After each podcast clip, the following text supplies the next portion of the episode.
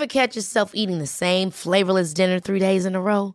Dreaming of something better? Well, HelloFresh is your guilt-free dream come true, baby. It's me, Gigi Palmer. Let's wake up those taste buds with hot, juicy pecan-crusted chicken or garlic butter shrimp scampi. Mm. Hello Fresh. Stop dreaming of all the delicious possibilities and dig in at HelloFresh.com. Let's get this dinner party started. Hiring for your small business? If you're not looking for professionals on LinkedIn, you're looking in the wrong place. That's like looking for your car keys in a fish tank. LinkedIn helps you hire professionals you can't find anywhere else, even those who aren't actively searching for a new job but might be open to the perfect role. In a given month, over 70% of LinkedIn users don't even visit other leading job sites. So start looking in the right place. With LinkedIn, you can hire professionals like a professional. Post your free job on linkedin.com slash people today. Life is full of awesome what ifs, and some not so much, like unexpected medical costs. That's why United Healthcare provides Health Protector Guard fixed indemnity insurance plans to supplement your primary plan and help manage out of pocket costs. Learn more at uh1.com.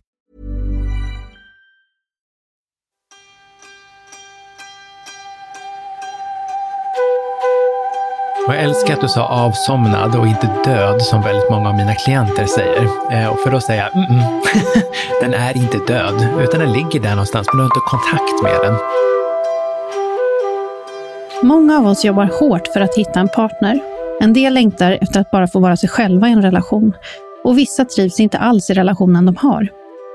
I boken Tack, förlåt och skyll dig själv delar sexologen Kalle Norvald med sig av sina egna erfarenheter, teorier och forskning och svarar på frågor som ofta ställs i hans terapisoffa och i programmet Gift vid första ögonkastet, där Kalle medverkar som relationsexpert. Vad händer i oss när vi blir förälskade? Hur kan lust se ut i relationens olika faser?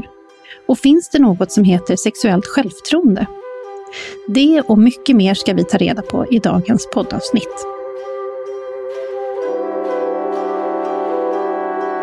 Välkomna till Psykologsnack. Idag hör ni mig, Åsa, och med mig har jag Ulrike. Sandra, som vi saknar, är ju föräldraledig med sin lilla bebis. Och idag har vi också förstärkning av mina två hundar, två whippets, Franny och Alba. Och vi håller tummarna att de ska sköta sig och inte störa allt för mycket. Och med oss idag har vi också då veckans gäst, Kalle Norvald. Välkommen Kalle! Tusen tack! Jag trodde du skulle säga den tredje hunden och syfta till mig, men... Jag är som en liten golden retriever kanske, jag vet inte. det passar fint in i gänget. Vi hoppas att du också ska sköta dig. Jag hoppas också det, vi får se. Kalle, du är ju också då specialist i sexologisk rådgivning och det känns ju lite spännande, mm. tycker vi. Ja, Hur kom du in på, på den här banan? Nej, men när jag har funderat mycket kring varför det är just liksom sexualitet och sexologi som jag jobbar med, så har jag försökt liksom rodda lite i det. Eh, och det jag har kommit fram till är väl att jag har varit hela mitt liv väldigt nyfiken på saker som människor inte pratar så ofta om. Eh, och har väl i mina ungdomsår någonstans tolkat att det är sexualiteten som många vuxna liksom hyschar kring eller inte vill ta upp och prata om. Eh, och då tänkte jag att då ska jag vara där istället. And here we are. Mm. Intressant.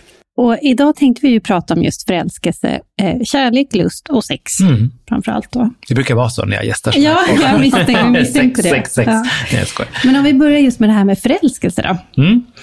Vad, hur, om du skulle beskriva, vad händer i oss? Och vad händer med oss när vi blir förälskade? Mm. Ja, men förälskelse är ju för många liksom lite av en start för en relation eh, av liksom, egentligen vilken relation som helst. Eh, sen har vi en tradition av att prata om liksom kärleksromantiska relationer, ett partnerskap, en tvåsamhet eller liknande. Eh, men jag skulle också vilja bredda det till att man känner också en vänskaplig kärlek när man skapar nya vänskapsrelationer också, men det är en annan typ av kärlek. Eh, men jag tänker att ni kanske är mer i traditionens mening att prata om en kärleksrelation i den mm. bemärkelsen.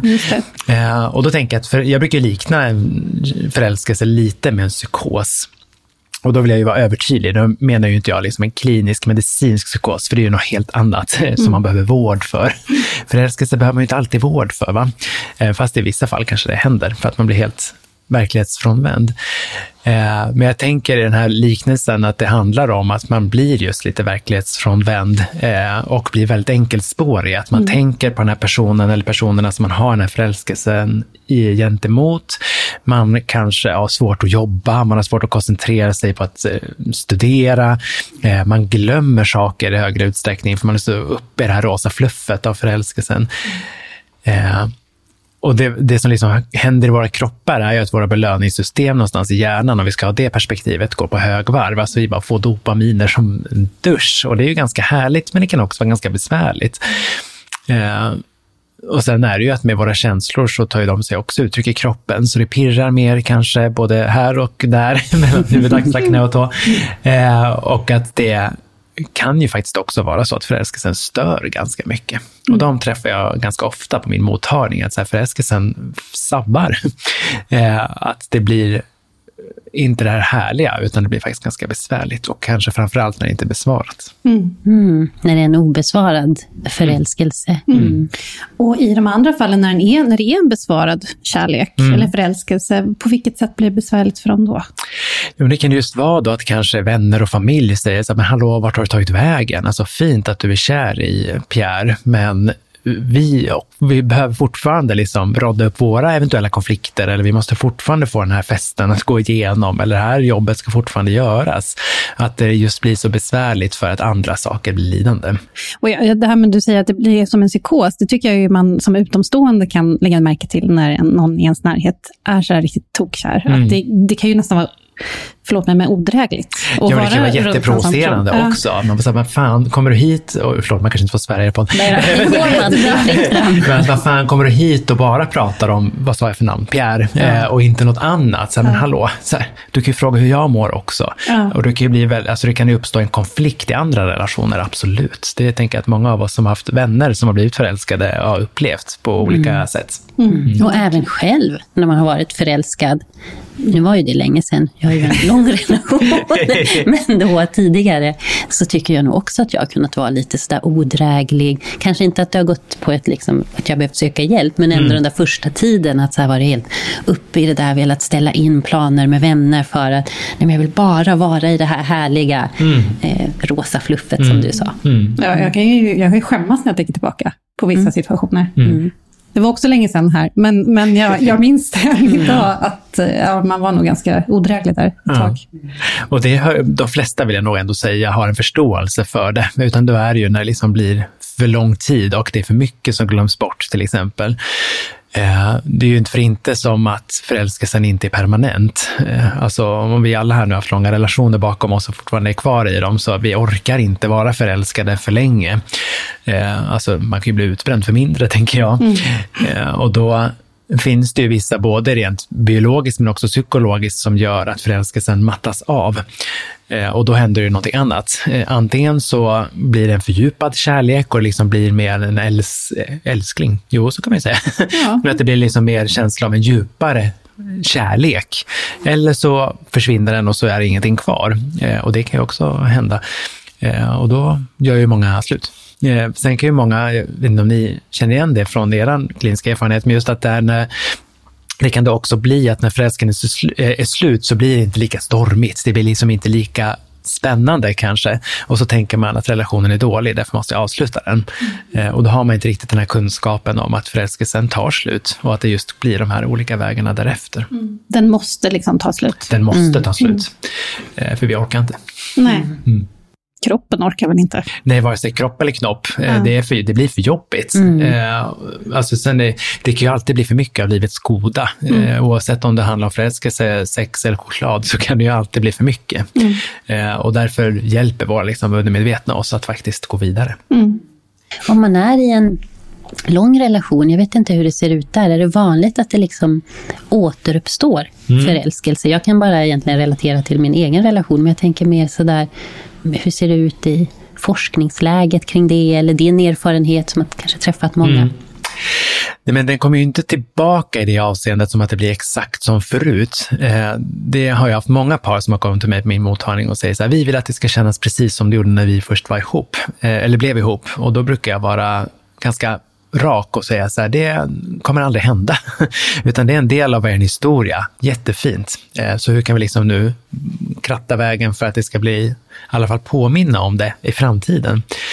Eh, för jag tänker att vi inte ska in, ge hopp som aldrig kommer vad heter det, bli sanna, mm. utan också säga att det går att få till ett pirr igen, absolut. Det är min högsta övertygelse.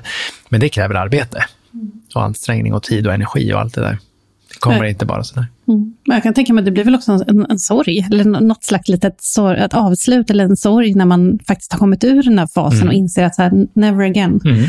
Det ligger där som ett ömt minne. Ja, och jag tycker det är fint så. att du introducerar också begreppet sorg i det här. Det jobbar jag mer och mer med faktiskt. Just så här, en sorg över att det aldrig kommer bli så igen. Eh, en sorg över att eh, ja, egentligen vad som helst som inte blir som samma sak igen, ifall det kan vara Jo, men jag tänker på ett par som kom till mig och sa vi vill ha samma sexliv som när vi träffades för 40 år sedan. Eh, och då får jag igen säga, vet ni, det kommer ni aldrig få. Delvis har det gått 40 år. er relation ser inte likadan ut, era kroppar har inte samma funktioner. Alltså det kommer inte vara så. Men kan ni ändå så här, beskriva för mig vad det är ni längtar efter? Och så kanske de beskriver det som att man Eh, hade högre nivå av nyfikenhet och så jämför man sig alltid med dagen då. Eh, vi hade sex oftare, eh, vi hade bättre sex då och så försöker jag förstås fundera på vad är då det här bättre sexet? Eh, vi hade mer frihet då. Eh, och då säger jag så här, ja men allt ni säger nu är ju logiskt utifrån vad er relation var i då. Men nu är inte så. Delvis för att ni kanske har vuxna barn, ni har jobbat väldigt mycket, ni har haft en annan nivå av stress. Så hur kan vi liksom hitta nyfikenheten idag utifrån de förutsättningar ni har idag? Dra tillbaka uppmärksamheten till nuet. Liksom. För nostalgi, det är ju liksom, jag bruk, det här kanske är lite överdriven liknelse, men ibland brukar jag likna nostalgi med nekrofili. alltså, just det här med att man har någon form av liksom, sexuellt tändningsmönster till någonting som, alltså, ja, nekro, nu blir det som sagt en långdragen liknelse, men att nekrofili handlar om att man har sexuellt tändningsmönster till någonting som är dött. Eh, nu behöver inte nostalgi vara riktat mot någonting som är just dött, men jag tänker, hur kan vi skapa någonting idag, mm. utifrån det ni har idag? Snarare än att sträva efter någonting som inte kommer gå. Mm. Och nostalgi är ju också lite plå... Alltså det är ju, jag kan inte se liksom någon riktning i det heller, ja, annat än bakåt såklart. Mm, mm. Det är ju mer bara ett självplågeri på något sätt. Det kan det ju absolut vara. Eh, sen kan man ta inspiration av det eh, och tänka, okej, okay, men vad är det du längtar efter? Okej, okay, hur kan vi skapa förutsättningar för det idag? Mm. Och då främst ni då, jag ska ju inte vara med, men att få de besökarna har hos mig, att liksom hjälpa dem att skapa förutsättningar.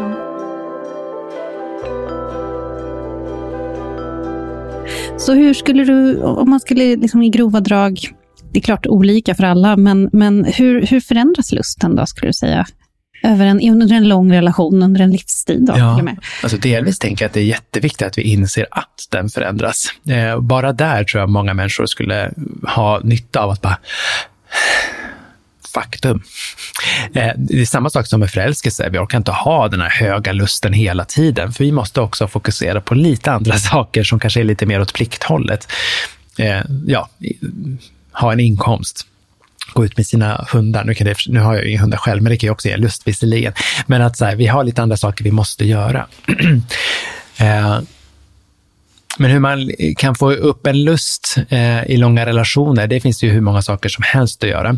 Jag brukar jobba utifrån fem liksom, punkter, typ. sen tar det sig lite uttryck på olika sätt. Eh, den första är att man, handlar om att man måste ta ansvar för sin egen lust. Att så här, om jag upplever att jag har en låg lust och det är ett problem, då är det mitt ansvar att liksom, ta tag i den. Jag möter väldigt många som lägger över ansvaret på sin respektive. Eh, om han bara går ner 10 kilo eller om hon bara liksom kunde sluta gnälla eller om vi bara kunde, alltså att det hela tiden blir i förutsättning att någon annan ska göra någonting och då brukar jag säga sluta. Mm. att, så här, vad kan du själv ta ansvar för? Eh, jag tycker att det är oansvarigt att lägga över allt det på en, någon annan. Eh, och så jobbar jag lite med det på olika sätt. Eh, andra punkten handlar om att man måste vilja vilja.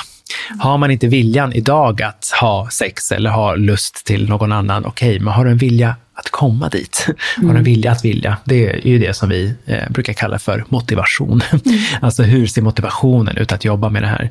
Är den jättelåg, eh, då behöver man ju prata om något annat. Eh, typ, ska ni vara ihop? Eh, går det att om, det, omförhandla hur en relation ska se ut? Ni kanske inte ska ha sex, kan ha sex med andra. Eller liksom väcka motivationen om det finns en önskan om det. Eh, sen handlar det om att avsätta tid. Väldigt många par och individer tänker att det här ska gå så här. Gå snabbt, klart, ta ett piller och så är det klart. Mm. Eh, det kanske ni känner igen, men många av mina klienter tänker att jag också är läkare eh, och att de vill att jag ska skriva ut medicin. Och det får jag ju inte eh, och skulle aldrig våga på grund av, får inte. Jag har inte den kunskapen heller, eh, utan man vill gärna ha snabba lösningar. Eh, och då säger jag att de får vänta länge. Mm. för det kräver en avsättning av tid. Och då säger de, jag har inte tid för det här, det här och det här och det här. Och då säger jag, då får du ta bort något av det. Ni måste prioritera det här, annars kommer det inte hända så mycket. Så det är egentligen som med all förändring som när vi jobbar med Precis. just det där. Det känner jag igen, att man får prata om att ja, men det tar tid. Mm. Om man kanske har haft de här liksom, utmaningarna, problemen under en längre tid, mm. då kommer det inte försvinna bara mm. över natten, även om det vore härligt. Ja, men jättehärligt. Och då kommer ju också begreppet sorg in. Mm. Att man också kanske sörjer över att det här var inte så enkelt som jag trodde. Jag måste också anstränga mig. Ja, låt oss prata om det. Ja, och ytterligare, eh, om man drar det längre, alltså acceptans. Mm. Alltså att landa mm. i att så här, det blev inte som ja. Och det tänker jag är en del av ansvaret. Eh, att man kan lägga in i det. Ja. För sen efter själva tiden så är det ju att man behöver avsätta, i och för sig också tid, men man måste tänka sex. Eh, många som har låg sexlust, om vi pratar utifrån det, som är huvudsakligen de som söker till mig, det är de som har, upplever sig ha en låg lust. Eh, det är att också aktivera hjärnan, alltså att börja tänka sex. Eh, jag brukar rekommendera mina klienter att ta lite längre kisspauser. För det är ett behov som liksom ingen ifrågasätter. Om jag säger så här, vet ni hörni, jag måste gå och kissa nu mitt i den här poddinspelningen, då hade inte ni sagt nej det får du inte, tänker jag. Utan det är ett behov som vi alla har, som ingen ifrågasätter. Eh, och lite beroende på hur fräsch toa man har på jobbet kanske. Men att så här bara, sätt dig på toalocket, slut ögonen och så tänker du på nakenhet. Du tänker på sex, du tänker på intimitet. För att liksom få igång våra tankar i det. För många som har låg lust försöker också pressa bort det här för att det blir för besvärligt. Eh, det väcker ett obehag. Eh, men då uppmanar jag dem att möta obehaget istället för att motverka det genom att tänka på sex. Mm. Eh, och sen sist men inte minst då, femte punkten är att man måste gå till handling. Eh, antingen bokstavligen på egen hand via onani eller självsex eller att liksom tillsammans med den eller de man lever med också engagera sig i sexualitet. Eh, och så brukar jag vara noga med att säga att det kommer inte vara bra första gången nu när ni inte haft sex på tre år. Och det är helt okej. Okay. Det är också en lärdom vi då kan lära oss något utifrån. Men det är ändå en väldigt kärleksfull sak att efter tre år försöka närma sig varandra, inte ge upp mm, och försöka mötas mm. i, i den här osäkerheten. För då finns det också en vilja att vilja. Va? Mm. Det finns en motivation, så här, vi har mycket som är väldigt bra. Eh, sen är min erfarenhet, de par som kommer till mig och säger att vår relation är perfekt, men vi ligger inte. Mm. Sen när man liksom börjar penetrera frågan lite mer, så märker man att det är många andra saker som inte är lika bra, eh, men att man söker via sexualiteten. Det blir ett symptom. Det blir ett symptom. Mm. Vi pratade ju med Maria Farm här eh, tidigare mm. och pratade om jämställdhet. Ja. Och hur jämställdhet ofta kan, eh, eller ja, ett ojämställt förhållande snarare, ja. kan leda till ett sämre sexliv. Absolut, och bristande finns det lust. hur mycket studier som helst som styrker. Mm. Ja, och det, är ju, det kan man ju verkligen förstå. Mm. Alltså för att man känner sig lämnad i sticket, man känner sig inte kärleksfullt behandlad. Jag tänker då den som kanske eh, upplever sig som den ojämställde, mm. eller utsatt för ojämställdhet. Precis. Och jag menar, det finns det ett ganska enkelt botemedel för. Det är ju att anstränga sig för jämställdhet. Ja, verkligen. eh, och, och, det finns det också som sagt studier för. Alltså, jag tänker oavlönat hushållsarbete. I heterosexuella relationer är det kvinnan som gör huvudsakliga hushållsarbetet. Eh, och så tänker jag att det inte är så otroligt orimligt att då sexlusten får stå tillbaka. För man mm. måste tänka på liksom både vad som finns i kylen, frysen och vad ska vi ställa fram på bordet och så det, ska vi dammsuga också. Mm. Eh, Medan då mannen, om vi tillåter oss generalisera lite, kommer hem och sätter sig. Mm. Eh, jag tänker att eh, en sån relation kan ju också vara ömsesidig och respektfull, för man kommer överens om det. Att man pratar om det så här, jag är helt fin med att vara husfru underbart, mysigt, jag älskar att ha den här ordningen och göra det här. Men många som jag möter, och kanske ni också, och Maria Farm kanske särskilt, då, mm. möter ju de som inte är överens om det och då har det inte talats om eh, och då blir det inte bra. Nej. Många vänder sig till mig och frågar sig, men om jag vill vara hemmafru, är jag dålig då? Och svaret är ju nej. Men om man behöver liksom få välja det själv. Och framförallt så blir det ju, jag tror att många upplever det som ytterligare en grej att bocka av på listan. Ytterligare Absolut. ett behov att tillfredsställa hos någon annan. Eh, att man till slut tappar kontakten med sina egna behov Japp. och sin egen sexualitet. Japp. Vad skulle du säga till de personerna då? Hur kan man få kontakt med en sån här avsomnad sexualitet som man liksom har fått Ja. pass förpassat Och jag älskar att du sa avsomnad och inte död, som väldigt många av mina klienter säger. Eh, och för då säger jag, mm, mm. den är inte död, utan den ligger där någonstans, men du har inte kontakt med den. Avsomnad, kanske snor den istället. För det är just att det blir en distans till det. För när man då bara har det här schemat att man ska bara producera saker i sitt egna hem, att då producera lite sex också som en del av listan, det är inte så upphetsande. Jag brukar skilja på två olika liksom, sex i de här sammanhangen. Alltså, man brukar prata om hus, eh, husfridsknullet, alltså det som man bara prickar av för att få det överstökat. Kanske får sin partner att eh, bli tyst, sluta tjata. Eller bara pricka av någonting på schemat. Det, är liksom, det funkar jättebra på kort sikt, för det blir ju ganska lugnt därefter. På lång sikt är det jättedestruktivt, eh, för att man just inte delvis kommer i kontakt med sin egen lust. Eh, indirekt så lurar man ju också sin partner, vilket inte heller är bra för relationen. Eh, men när man å andra sidan liksom då ser det från ett annat perspektiv så kan man prata om gåvosex. Eh, Alltså, jag är inte jättekåt just nu. Jag är lite stressad och pressad. Min partner vill ligga. Ja, men jag kanske kan utföra oralsex på den. Eller jag kanske kan vara med när den onanerar bredvid mig till exempel. Sen kan det ju vara så att kåtheten kommer till en. Men jag ger det här medvetet. Och det är ju det som är medvetenheten som är den viktiga skillnaden. Eh, Att om jag gör det medvetet och aktivt så kan det faktiskt bli ganska bra. Det var ju ett fint ord. Verkligen. Mm. jag gillar det. Gåvosex. Gåvosex.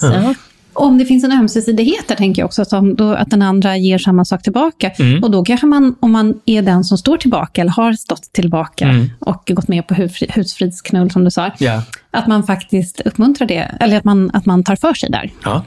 Ja, alltså det är många som inte vågar ta för sig, framförallt de som har haft den här avsomnade lusten.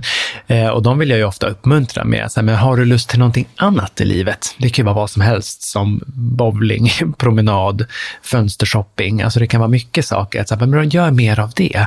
För det ser vi också på jättemycket studier, att lust föder lust. Eh, alltså om man gör mer lustfyllda saker så kommer lusten snabbare i alla fall. Inte per automatik, men den kommer.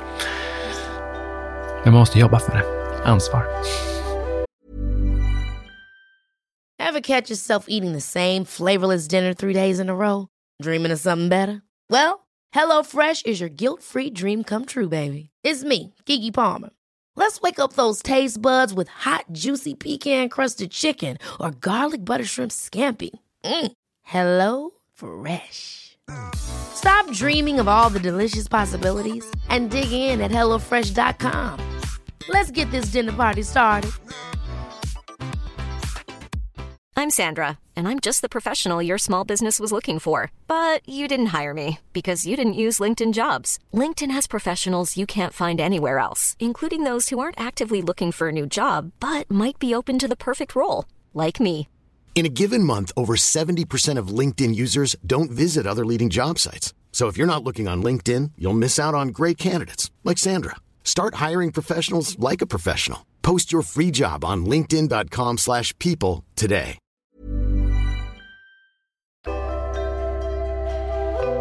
En annan sak som du skrev om i din bok var ju också det här med eh, sexuellt eh, självförtroende. Kan man göra någonting för att liksom stärka sitt sexuella självförtroende? Och vad är ett sexuellt självförtroende? Kanske vi ska börja med att Vad definiera. jobbigt om jag svarat nej, det finns inget man kan göra. Eh. Medfött, klart och touch. Eh, ja, men jag brukar använda sexuellt självförtroende som en term på liksom hur mycket man, eh, hur, hur man tycker och känner om sig själv som sexuell varelse. Eh, och det kan ju ta sig uttryck på massa sätt. Det behöver inte innebära att man tycker att man är liksom top of the pops när det kommer till att vara en sexpartner. Eh, men att man i alla fall så här, tycker att det är kul. Alltså bara där. Vi är bättre på saker vi tycker är kul exempelvis. Eh, att eh, se vitsen med att ha sex. Eh, både med sig själv och med andra. Eh, hur man övar och tillåter sig själv vara sårbar i sexuella sammanhang, hur man vågar sätta ord på eller via, via kroppsspråk också berätta vad man vill göra.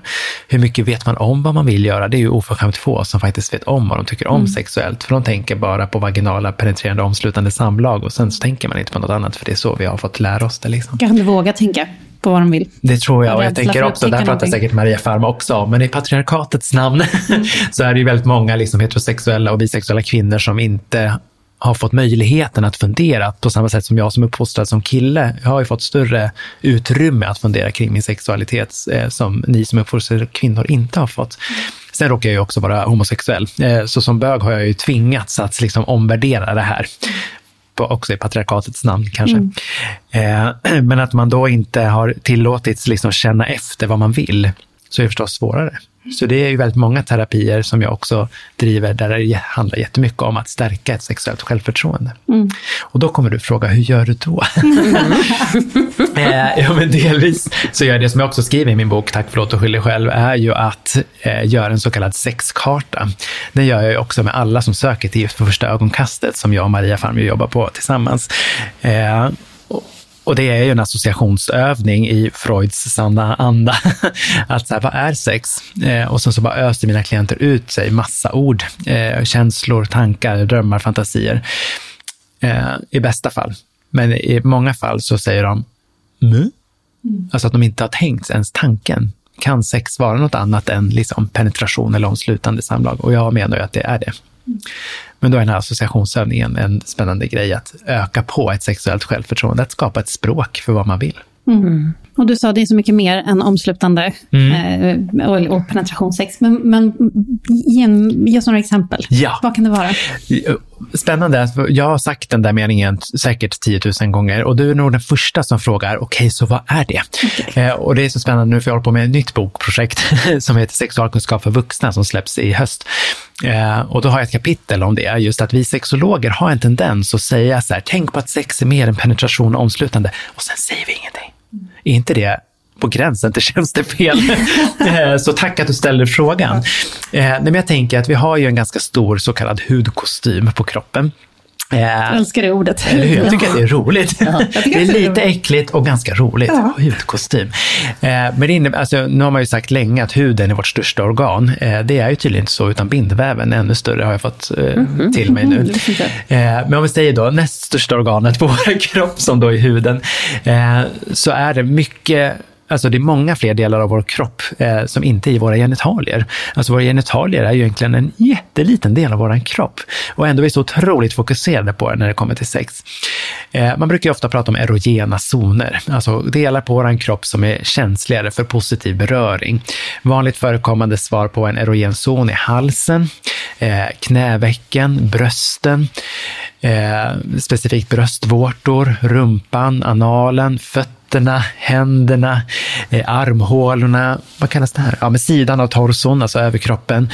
Eh, höft, alltså vi har så många delar på vår kropp som är känsliga för beröring. Eh, och den kan man ju beröra på olika sätt, antingen med händer, med fötter, med armbågar. Alltså det finns många sätt att beröra lustfyllt. Och så tänker många, men det är väl inte sex, det är väl snarare typ så lite petting, alltså smeksex. Ja, och vad var sista ordet där då? Mm. Sex. Eh, jag vill liksom bredda definitionen på att sex inte bara är att vi ska in i varandra, utan vi kan också använda händer, mun och andra delar av kroppen för att skapa njutning. Mm. Kan man inte utvidga det också till att sex kan vara att prata med varandra på ett speciellt sätt, att, eh, att flirta, att eh, Ja, nu syns ju inte det i poddar, men jag sitter och nickar. Ja. ja. alltså, jag menar, man kan ju också använda, alltså nu lever vi i ett sånt högteknologiskt samhälle, det är därför vi kan sitta här och podda till exempel. Eh, att använda sig av de verktyg vi har, att skriva erotiska sms till varandra, skicka bilder till varandra och då brukar jag prata om säkrare sex på nätet, för man vet ju inte riktigt var bilderna hamnar sen. eh, då bruk, det kan jag inte bara säga sen utan att säga vad jag brukar säga. Alltså inte ta kort på sig själv naken och visa ansiktet. Har man tatueringar, jag till exempel har ganska mycket tatueringar på min vänster arm. Så om jag skulle ta nakenbild och skicka till min man så hade jag kanske ut, utelämnat den här armen, för det blir så lätt att identifiera mig till exempel. Födelsemärken, att man döljer det och liknande. Eh, och skicka till varandra, det är också sex, tänker jag. Mm. Fast digitalt sex. Så folk har kanske mycket mer sex än vad de tror? Jag tror ju det. Mm. Jag tror ju det. Eh, vi har vi har ju ett rykte rent internationellt i Sverige att vi ska liksom vara sexuellt eh, lössläppta. Eller att vi, så här, vi pratar om det hela tiden. Jag mm. menar tvärtom. Vi är väldigt tillknäppta i Sverige. Eh, och så har vi en traditionell syn på vad sex är för någonting. Men jag tror ju att vi gör väldigt mycket mer snuskerier och sexgrejer eh, än vad vi är medvetna om. Mm. För att vi inte riktigt vågar se oss själva heller som den fulla sexuella varelserna som vi faktiskt är. Mm. Så det finns mycket att utveckla där? Massor. Ja. Och lära känna av sig själv kan jag tänka mig också. Mm. Alltså, ja. Precis som du sa, ta reda mm. på vad tycker man om, ja. vad är man för sexuell individ. individ. Ja. Menar, och träna på det. Mm. Och då brukar folk fnissa lite, vad ska man träna på sex? Ja, Alltså precis som vi, jag avslöjar för er att jag ska gå och träna efter detta. Mm.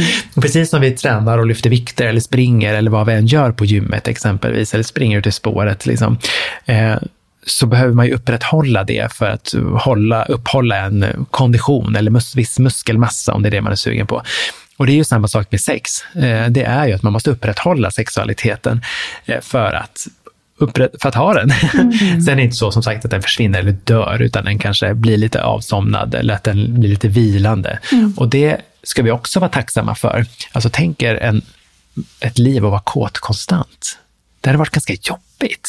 Vi hade haft mm. svårt att koncentrera oss på mycket, alltså med samma mm. anledning varför vi inte kan vara förälskade och oändlighet kan vi inte heller vara kåta hela tiden. Mm. För det hade varit för slitsamt. Mm. Man kanske inte hade njutit av det heller på samma sätt då för att det hade varit ett konstant ja, ja, precis, tillstånd. Ja, precis. Vi som har hundar, gud vilket dumt exempel. Men om man har hundar, man är i hundraskåd och man, man ja. träffar hundar som löper, eller, alltså det precis. är ju eh, hopplöst. Mm. Ja, och det är ju det som någonstans är skillnad, alltså nu är vi människor också djur, men det är ju det som kanske är skillnaden mellan djurarten människa och andra. Det är ju att delvis att vi kan tänka om våra tankar och känslor på ett annat sätt, eh, om man har övat på det på något vis, vilket ju alla har på något sätt.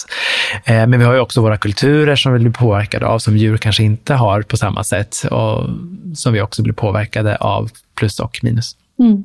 Men om man då är i en relation och så upplever eh, den ena parten att så här, men vårt sexliv är dåligt, man mm. kanske inte känner sig nöjd med det. Hur kan man ta upp det med sin partner? Jag mm. tänker att det, det är min erfarenhet i alla fall, utifrån patientarbete, att många kan tycka att det känns känsligt och man kan vara rädd att såra sin partner. Har ja. du några liksom, tips där? Eh, ja, men det där möter jag också ofta. Alltså, oftast att det är en, om vi tänker två samma relationer och en av personerna har skrivit till mig för frågan om parterapi och så säger de, jag har inte vågat ställa frågan ens till min partner. Eh, för jag, tycker, jag är så rädd för hur hen ska reagera eller att det ska bli pinsamt. Eh, och jag tänker redan där har man ju satt upp ett hinder för sig. Att man redan tar för givet hur reaktionen ska bli, för det har man ingen aning om. Eh, jag har ju träffat många par som har börjat så och nu har jag uppmanat dem att eh, prata om det först. Eh, och så hör de av sig dagen efter och sa, nu gjorde vi det och person, min partner höll med. Mm. Eh, att man liksom har målat upp en fantasi i huvudet på något vis. Eh, eller det har hänt några enstaka gånger att så här, men min partner höll absolut inte med utan var supernöjd och nu har det blivit en konflikt. När får vi komma? Ja, men bra, då får vi komma och prata om konflikten. Mm. Hur kan ni ha så olika åsikter och upplevelser om ert sexliv just nu till exempel?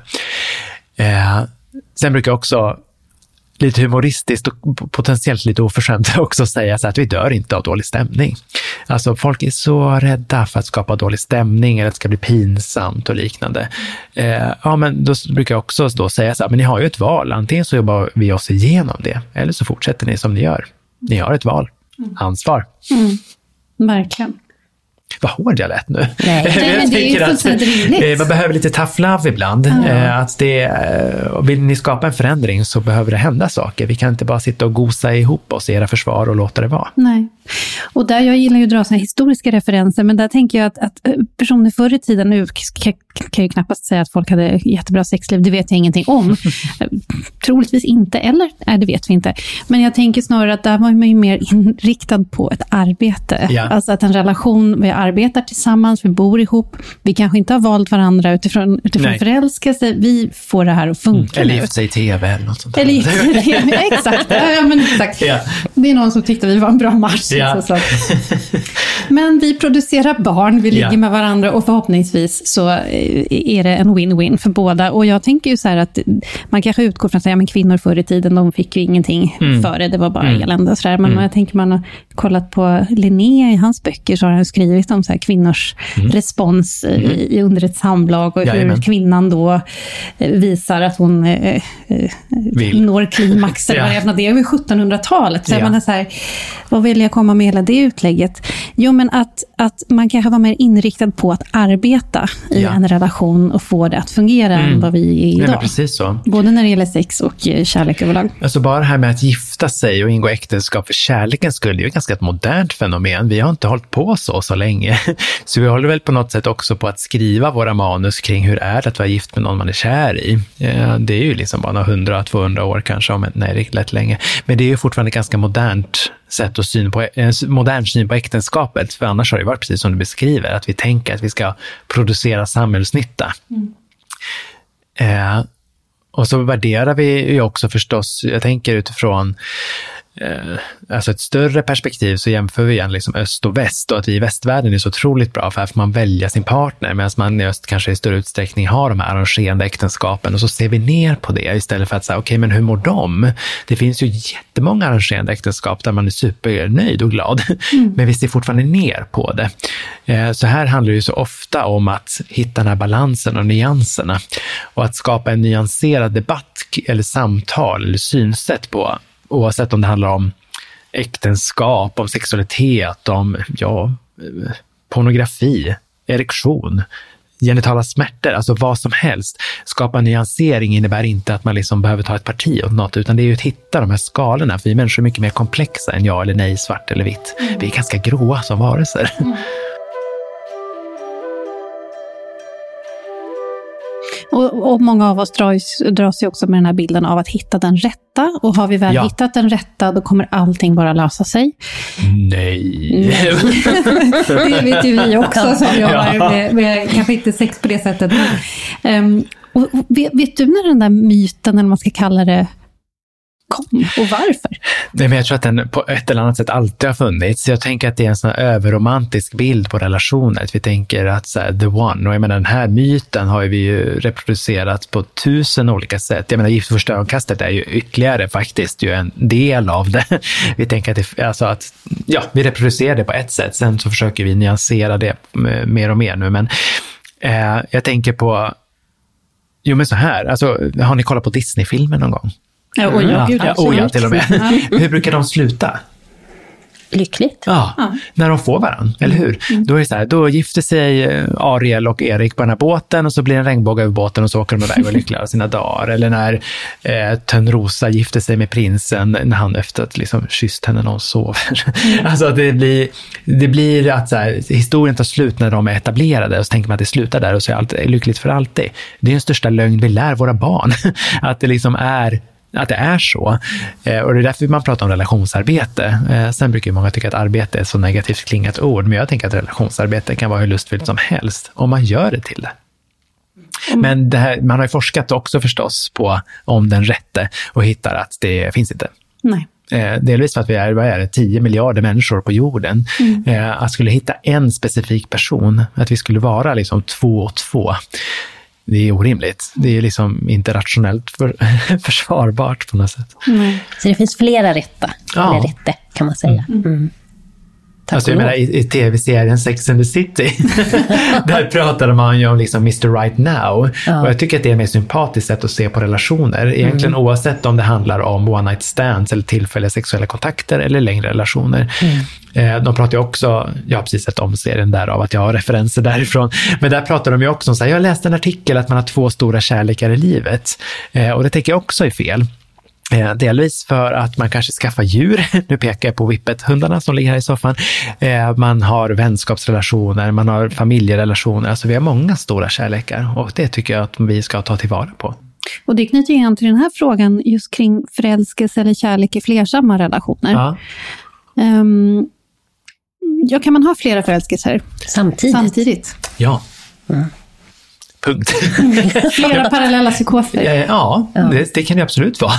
Eller om man liksom är i olika stadier i sin relation. Jag tänker så här, ja uppenbart eftersom det är så många människor som lever så. Eh, sen vill man ju gärna liksom patologisera och tänka att de är sjuka eller att man har otrygga anknytningsmönster och därför behöver de ha så många människor. Och det har man ju också forskat på och ser att det finns inga sådana samband, utan vissa har de mönstren i relationer och de också behöver ha det. Och då ska vi inte tvinga in dem i en så här traditionell monogam relationsform, tycker jag. Det tycker jag är oetiskt. Mm. Ja, verkligen. Eh, utan ja, det verkar som att vissa har den förälskelseförmågan att kunna ha de parallella eh, processerna igång samtidigt utan att liksom värdera eh, förälskelserna, utan att sätta i jämlikhet i det. För jag menar, det är ju, jag tänker på alla de par som jag också har mött, eh, eller individer som kommer fast är i en fast relation och så blir de förälskade utanför äktenskapet exempelvis. Och så tänker de, nu måste jag göra slut och skilja mig och bryta upp. Eh, och då tänker jag att det inte är ett måste, utan så här kan man använda sig av förälskelsen på ett fint sätt och respektfullt sätt. Eh, sen, sen beror det förstås på vad man har för definition på otrohet och sådär. Eh, men det är väl en härlig känsla att få vara förälskad. Sen behöver man inte alltid agera på det. Det är väldigt bra sagt att använda det som en motor då, eller en drivkraft, Mm. eller en krydda, eller vad man ska kalla det, eh, och flytta över de känslorna. Om man nu har det kontraktet då. det är ju ett inte- sätt. ja, Eller så kan man- man bara mysa i det. Åh, alltså jag menar, jag och min partner har varit tillsammans också jättelänge, 17 år. Och jag menar, det har ju hänt att både han och jag har blivit förälskade i någon annan, men det betyder inte att vi behöver agera på det. Eh, alltså att det har säkert hänt eh, att man bara erkänner förälskelsen och så är det klart så. Man behöver inte ens berätta för, för objektet att man är kär i den eller har den här förälskelsen, utan bara så här för sig själv. Ja. Och njuta av det. Och sen har man väl olika rätt för att bli förälskad, gissar jag. Såklart, eh, som i allt. Eh, vissa har lättare för matlagning, andra har lätt för att bli förälskade. Vad är det som kan göra att, andra har, liksom- att vissa har lättare och andra har svårare? Finns. Ja, det, jag vet inte exakt. Eh, det har jag inte hittat forskning som styrker just då, men det jag tänker, om jag får göra en gissning, så tänker jag att det har delvis med vana att göra. Hur mycket har man varit det från början? Eh, hur nära har man till positiva känslor eller affekter? Eh, och hur, hur man hanterar dem också i sin egen kropp. Hur menar du då? Hur man hanterar dem i sin egen kropp? Eh, jo, men till exempel hur affekterna av kärlek eller glädje och nyfikenhet i kombination med varandra uttrycks. Om jag tycker att det är jätteobehagligt att få det här ja, alltså då kommer jag ju vilja göra mig av med det. eller om jag är van att få utforska min nyfikenhet så kommer det ju vara lättare för mig att bli mer mottaglig för hur nyfikenhet känns i min kropp. Mm. Okej, så man, man, tol- man kan tolka det på ett obehagligt sätt, de Ja. känslorna som dyker upp. Yes, Snarare som tänker så. oro eller ångest eller o- något sånt. Ja. För har man till exempel, är man uppvuxen i ett väldigt otryggt sammanhang där man inte har fått vara arg, ledsen, glad, nyfiken, utan liksom blivit bestraffad av- på något av det, då kommer det också bli svårare när man blir vuxen att få vara i känslorna. Och då gissar jag att den här första tiden kan vara jättejobbig för vissa. Ja, Mm. för förälskelse, om vi hoppar tillbaka till det, kan ju också vara förknippat med en otrygghet, just för att man inte vet vad som kommer hända. Vissa jag har mött vill ju bara att det ska gå över, eh, för att där finns det någonting som är skönt. Att då kan man äntligen liksom andas ut, eh, medan andra längtar tillbaka. Det är väldigt olika. Smaken är som baken. Vissa vill börja handla, storhandla på Willys ihop efter två veckor Precis och så. bli trygga. Yes. Och slippa den där ovissheten. Ja, exakt. För att vara i förälskelse är ju också en, en ovisshet.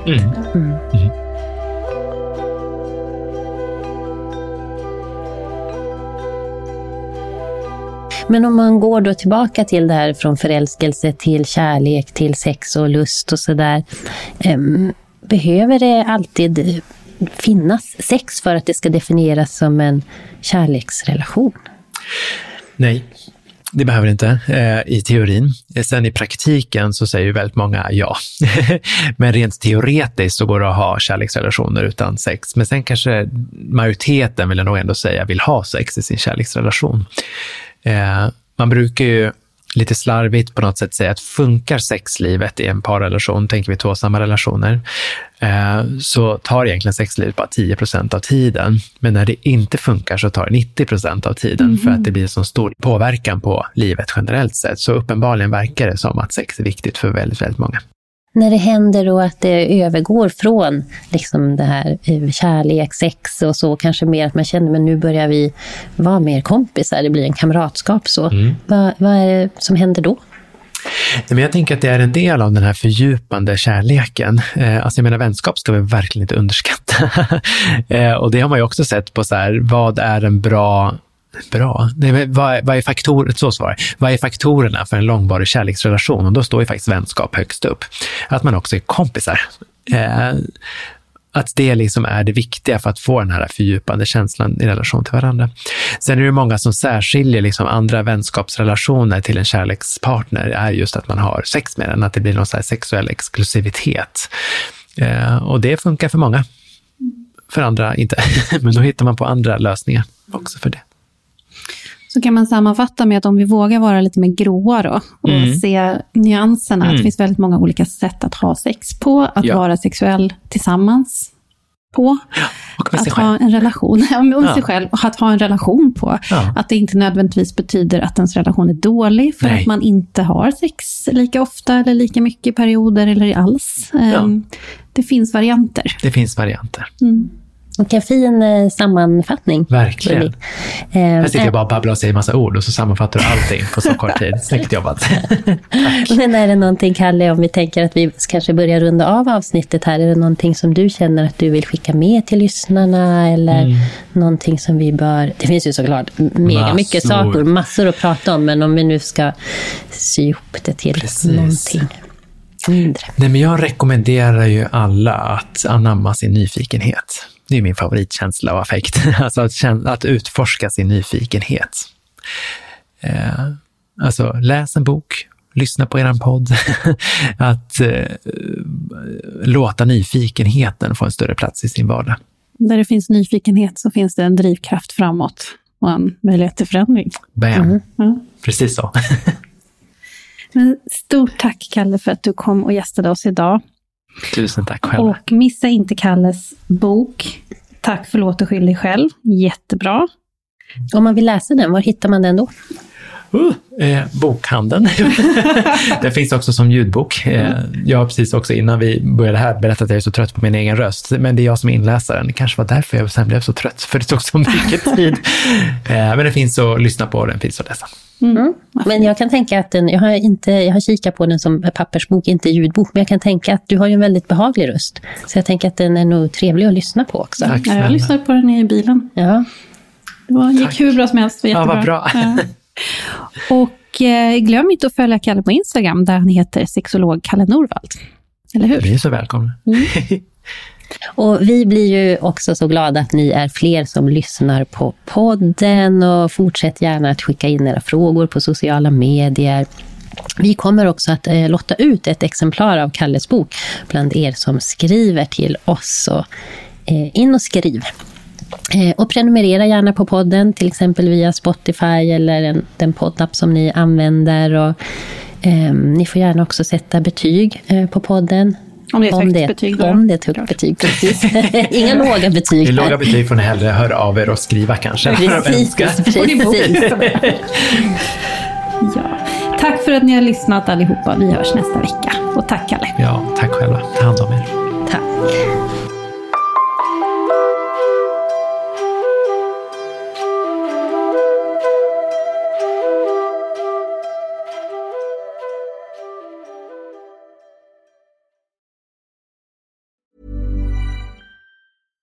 Mom deserves the best, and there's no better place to shop for Mother's Day than Whole Foods Market. They're your destination for unbeatable savings, from premium gifts to show-stopping flowers and irresistible desserts. Start by saving 33% with Prime on all body care and candles. Then get a 15-stem bunch of tulips for just $9.99 each with Prime. Round out Mom's menu with festive rosé, irresistible berry chantilly cake, and more special treats. Come celebrate Mother's Day at Whole Foods Market. Hey, it's Paige DeSorbo from Giggly Squad. High quality fashion without the price tag. Say hello to Quince.